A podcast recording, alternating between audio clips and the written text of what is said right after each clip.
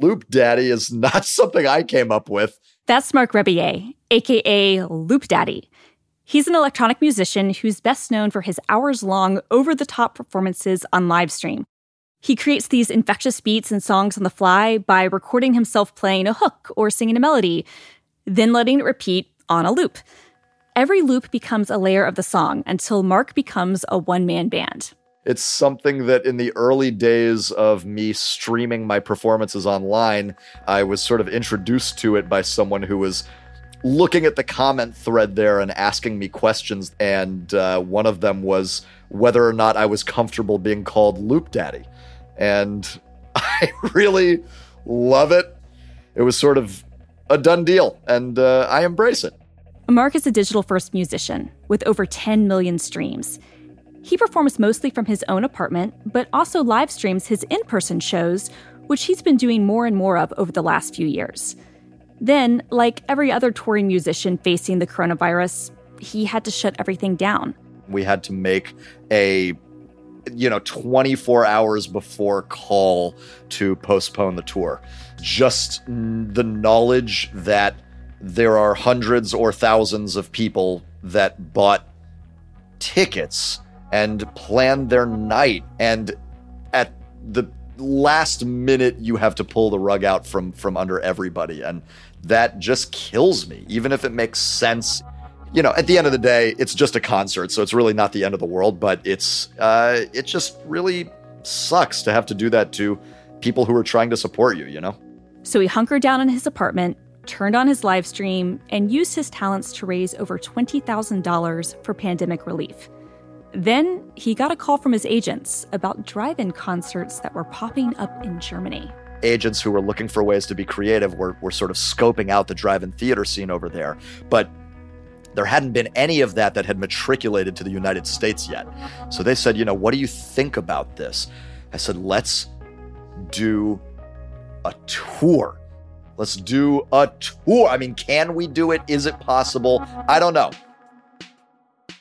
This is Networked, the 5G Future, a podcast from Verizon and T Brand. I'm Christina Warren.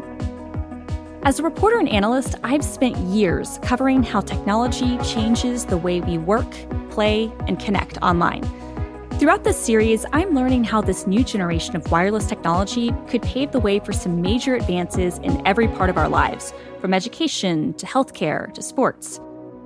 In this episode, I'm hearing about the ways that artists and fans are adapting to a world where our favorite musicians are performing online. I'll find out how Verizon 5G can help keep the beat going and make live music more immersive and interactive when it's finally time for us to get back together for a show. Speaking of which, even though Marc Rebillet could have kept live streaming, he was determined to pull off a cross country tour that could be safe, fun, and just as real as a club show with a thousand people on the floor.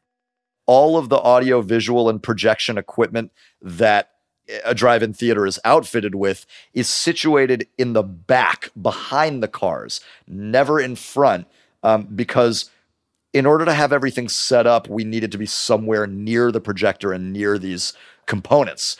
You know, my audio visual team would be in this trailer that was outfitted like a CIA wiretap van that had a multi uh, multi screen setup for multiple cameras, a mixing board, an FM transmitter, all sorts of drone stuff and wires, and all of that would feed into a tent. In that tent, Marc set up his gear, surrounded himself with green screens, and basically live streamed to the movie screen. But then the problem with that is because I'm behind the cars, you don't actually see me. You need to understand that I'm there. You need to connect with me. You need to see me. You need to make eye contact with me. I need to be there in front of you. So I start out in the front by the screen. We have a big ladder. I'm up on top of the ladder. Then I get in a golf cart and we go around the whole damn parking lot. My robe is going everywhere and I'm yelling and every you know in between all the rows everyone can see me until I get to the tent. Then I play the show. The creative challenges of socially distanced live shows were really no problem for Marc. But the technical challenges of running a multi camera, multi channel live stream improvisational concert, well, he and his team made it happen, but they were troubleshooting at every step of the way to make that experience seamless. What I discovered was because we're transmitting this signal to cars in the parking lot via FM radio, and a lot of these people have their windows open. When I play, they're hearing me a, a number of milliseconds later. It's uh, or maybe even a second later. It's a delay that's significant enough that you can really hear it. So there was just a lot of sort of internal juggling I had to do in terms of making sure I was staying focused exclusively on my signal and not on the audience's signal. And the sound wasn't the only signal that Marc had trouble with during these drive in shows. You know, I, I listen for feedback when I'm playing. I listen for feedback from the, the crowd. You know, according to my tour manager and other people that were out in the parking lot, you could really hear it when you're out there. But when I'm in my tent, it, it's it's just very difficult to get that feedback. So you have to trust your instincts and trust that what you're doing is entertaining enough and that people are are hopefully enjoying themselves. Um, but yeah, it's it's just a weird thing. Marc's drive-in tour worked because he'd spent years performing online. He mastered how to move the audience no matter where they are, and he brought those skills into this socially distant setup without missing a beat. But a lot of artists are trying to figure out that dynamic for the first time. There's a lot of hurdles that can make it very difficult to reach an online audience in a way that represents what you do fully. As musicians take on those hurdles, how can they use better connectivity to make live performance more of an interactive experience? To find out, I called Bas Grasmayer. I'm the founder of Music X Tech X Future. One, it's a newsletter about music and innovation. Uh, but two, it's also kind of my vehicle for consulting companies and individuals about matters of like innovation, technology, digital strategy, specifically focused on the music business and adjacent industries. He spent most of his career navigating the evolution of music distribution, from analog to digital to streaming, and imagining how fundamental changes in tech, like 5G, might reshape the landscape for listeners and creators.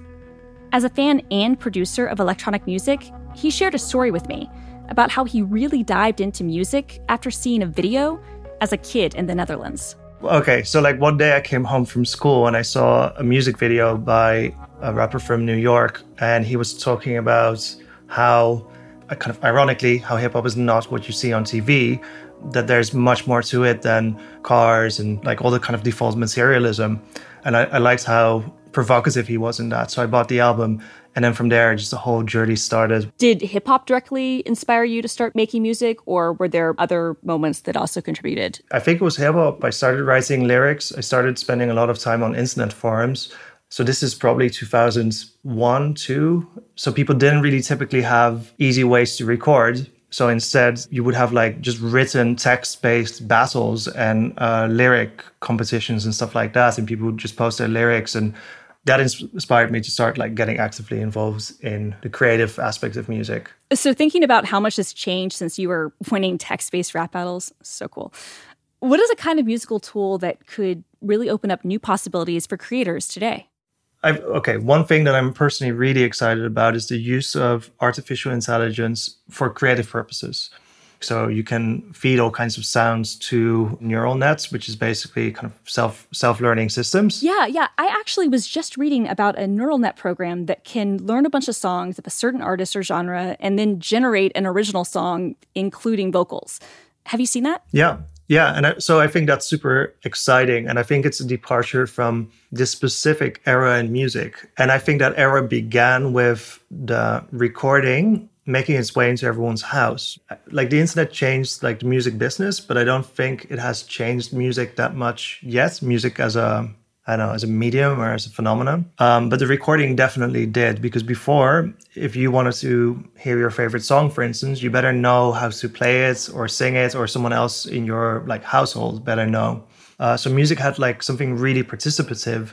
And now just consider a song, uh, what might be your favorite song and let's say you make a recording of it it will not be like the real version. People will consider like the original uh, recording by like some famous artist. Uh, they will consider that like the real version, and any cover version like the fake version. And that's a, relatively new characteristic of music because yeah, music was way more communal. There were like nobody had heard the original writer of the song or who they thought was like the, the originating artist of a song, and songs were just kind of live and, and be around. Right. So that's such an important change, I think, to music. And that created like the recording industry, which is what we typically kind of refer to when we say music business nowadays. Uh, we talk about like the record labels. And before that, it was like the publishing industry. So the people who are who are putting out the sheet music um, that people could play on pianos or, or sing and stuff like that. So now I'm thinking, what happens with AI? Because that's going to change what's possible for music. Music doesn't have to start at zero and end at whatever is like the end of the song, let's say three minutes.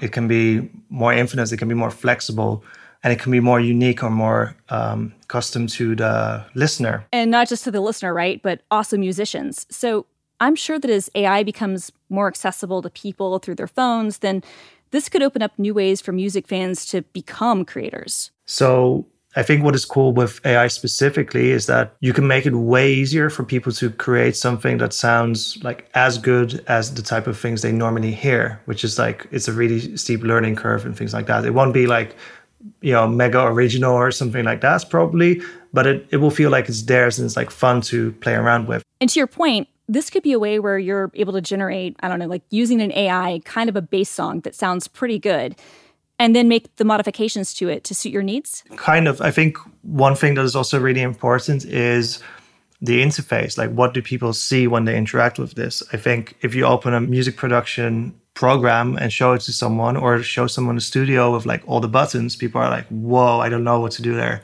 It's just too too overwhelming. So uh, what you can do, and I've, this is also happening in smart speakers, is that you can make interfaces maybe more conversational or, or intelligent, meaning the interface will try to interpret what the user is telling it and then give something back and then get feedback on that. Right, right. So then when you think about how fans interact with artists, how could we see 5G powered AI start to change those interactions? We have like kind of a fledgling internet of things meaning especially with rollouts of 5g we'll be able to get like way more connected devices online. They'll be supported by networks and, and processing that is made way way better by artificial intelligence. And i think with all these kind of trends uh, converging we're going to see these layers of our reality merging and in that context, I'm really curious, um, like what music experiences will be like. Some artists are creating like avatars for themselves. They could AI power them so that these avatars can kind of be characters that exist on their own without needing to be constantly controlled by an artist, which means that you can kind of boot up an artist's avatar and bring it into your into your environment, like the the dancing hot dog from Snapchat, if you remember that. Yes, yes. Um, but then a way more high definition uh, version of that. All of that, it sounds really fantastic. And I think it's like less than 10 years away. I wouldn't be surprised if it's less than five years away. Bas, thanks for taking the time to talk to me about your insights on music and technology and text based rap battles, which I had no idea existed. Thank you so much. Thank you so much for having me. Uh, I really hope we'll both get to see some like live music, whether at a drive-in or something virtual very soon. With Verizon 5G starting to roll out across the country, could the mixed reality music experiences that Bas mentioned be here even sooner than we think? I'll find out by hearing about a groundbreaking augmented reality live show after the break. Verizon 5G Edge is the world's first mobile edge computing platform with AWS wavelength, and it's rolling out in select cities around the country. It's built right, so faster speed and ultra low latency now come to mobile and connected devices, paving the way for a wide range of transformative applications. The implications for rapid innovation are staggering, and now businesses and developers can harness its power today and into the future. Verizon 5G Edge is here from the network businesses rely on. Welcome back to Networked, the 5G future. I'm Christina Warren. Fans like Bas Grasmayer and musicians like Marc Rebillet gave me hope about all the possibilities for live performance, musical subcultures, and creative outlets that could really take off on a 5G network. But as a huge music fan myself, I wanted to know how Verizon 5G ultra wideband could improve the shows that I'm looking forward to seeing in person. To hear from someone who's already produced a mixed reality performance, I called Kevin Chernett. He's Executive Vice President of Global Partnerships and Innovation at Live Nation and partnered with Verizon in December 2019 to rig a major concert venue with 5G. We had a terrific project that we worked on together this past year uh, around the Chainsmokers. The shared goal was to create a fan experience that involved the creativity of the artist. That was really the goal. And so we determined that one of the best demonstrations of the use of 5G would be to create a simultaneous experience in the middle of a concert that involved the artist's participation so it was consistent with the creative they were trying to promote at that show, and really take advantage of 5G in a way that takes advantage of the simultaneous delivery of the experiences, which is something that we typically don't have the luxury to do. Actually, I want to hone in on this a little bit. Can you walk us through the Chainsmokers event from the perspective of a fan? Like, what did fans experience at this event? Fans who had the 5G phone uh, were able to, right from the beginning, take their phone and pan it around the room, and you'd immediately see different lighting, different things coming to life, and making the arena itself come to life in three dimensional ways that obviously were not there in reality. They were only there in mixed reality. We had a very specific song uh, the band chose Call You Mine. And the other feature that we had to add was a countdown clock so everybody knew that this song and experience was going to happen for those uh, several minutes that the song came to life on that phone. And part of that experience, if you saw, there's kind of broken glass pieces with a three dimensional face that sort of comes to life. And one of the fun features that fans were able to do if they were sitting next to each other, I'd have the ability to flick a, a broken piece of glass, for example, and that would end up on your screen. And again, only way to accomplish that would be through 5G. We couldn't be a half a second off from the words that were coming out of the artists' mouths and the notes that were triggering different things happening. So uh, I'm sure to the naked eye, I think everybody thought it was amazing. I think for all the engineers and the tech team behind the scenes, uh, we knew how specific we had to be, and it was just incredibly rewarding. I love that. And I love that you were playing with things that fans might not even have known that they were able to take advantage of, but you were just kind of pushing the boundaries just to see what was possible.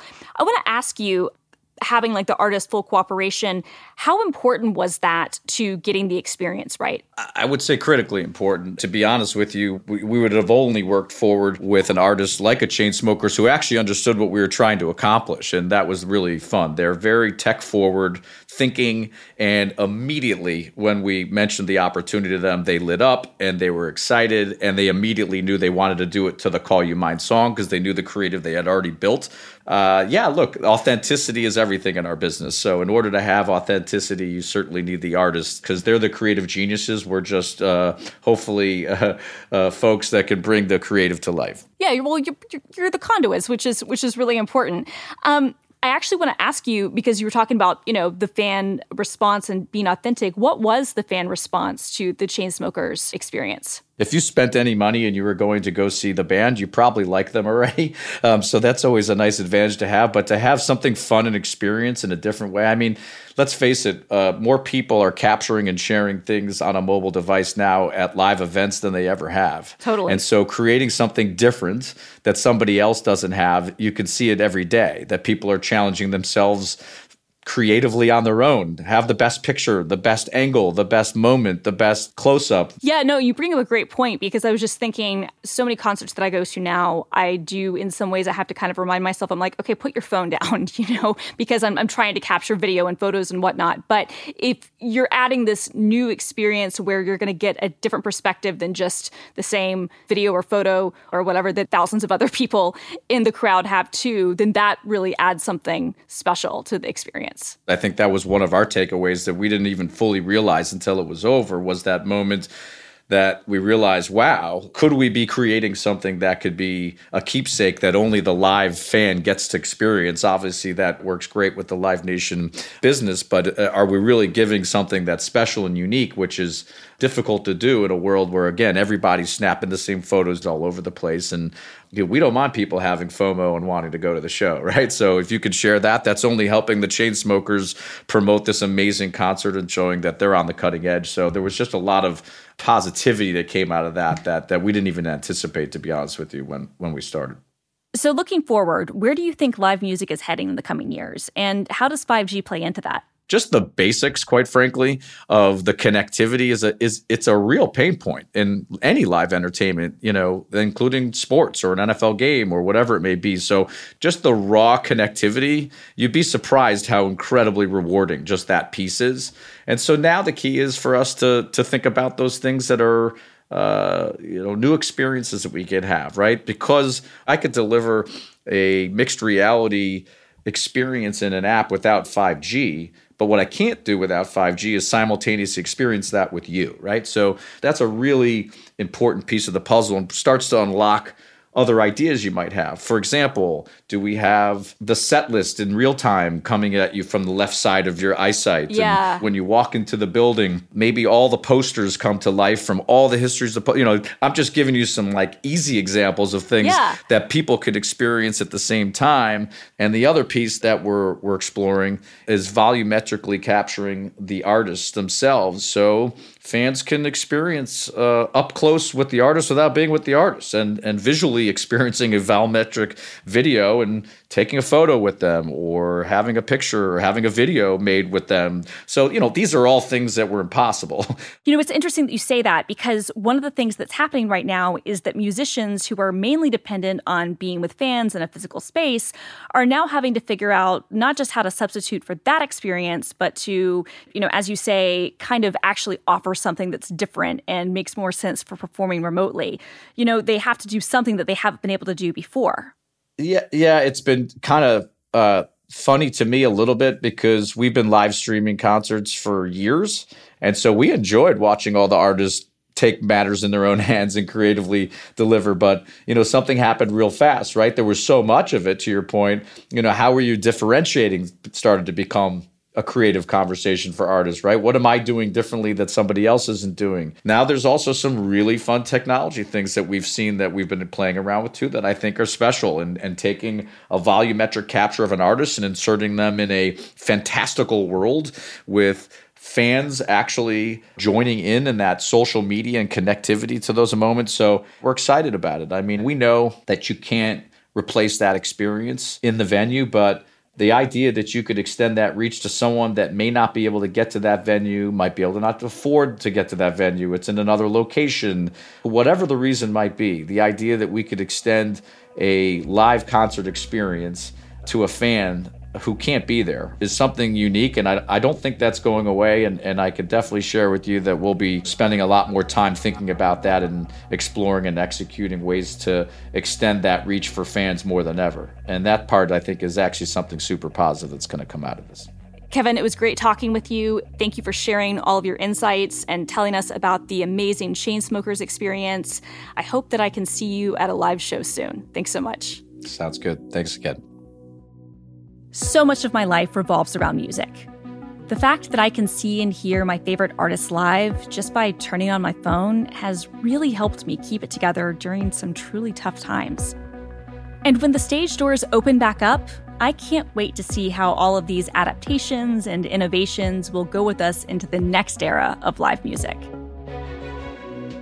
On the next episode of Networked, I'll find out what exactly goes on in a smart city and explore the massive untapped potential that Verizon 5G can unlock when it comes to first responders, transportation, and the next generation of maps. And the time difference between you walking out into that crosswalk and that car zooming through and, and hitting you is probably seconds. Yeah. You need to know instantaneously stop. Don't go any further. And the vehicle also needs to apply that brake immediately. That's next time on Networked, the 5G Future by Verizon and T Brand subscribe wherever you get your podcasts. And if you want to know more about how innovators are exploring how to harness the power of Verizon 5G, Check out the new documentary Speed of Thought on Amazon Prime Video or speedofthoughtfilm.com. I'm Christina Warren. Thanks for listening. Verizon just turned on 5G across the country with the coverage of 5G nationwide and in more and more cities, the unprecedented performance of ultra wideband, the fastest 5G in the world. 5G ultra wideband is so fast you can download an album in seconds. Verizon 5G won't just change how your phone works, it will change everything. This is the 5G America's been waiting for, only from Verizon. 5G ultra wideband available only in parts of select cities. 5G nationwide available in 1800 plus cities. Global claim based on Opensignal independent analysis during the period January 31st through April 30th, 2020.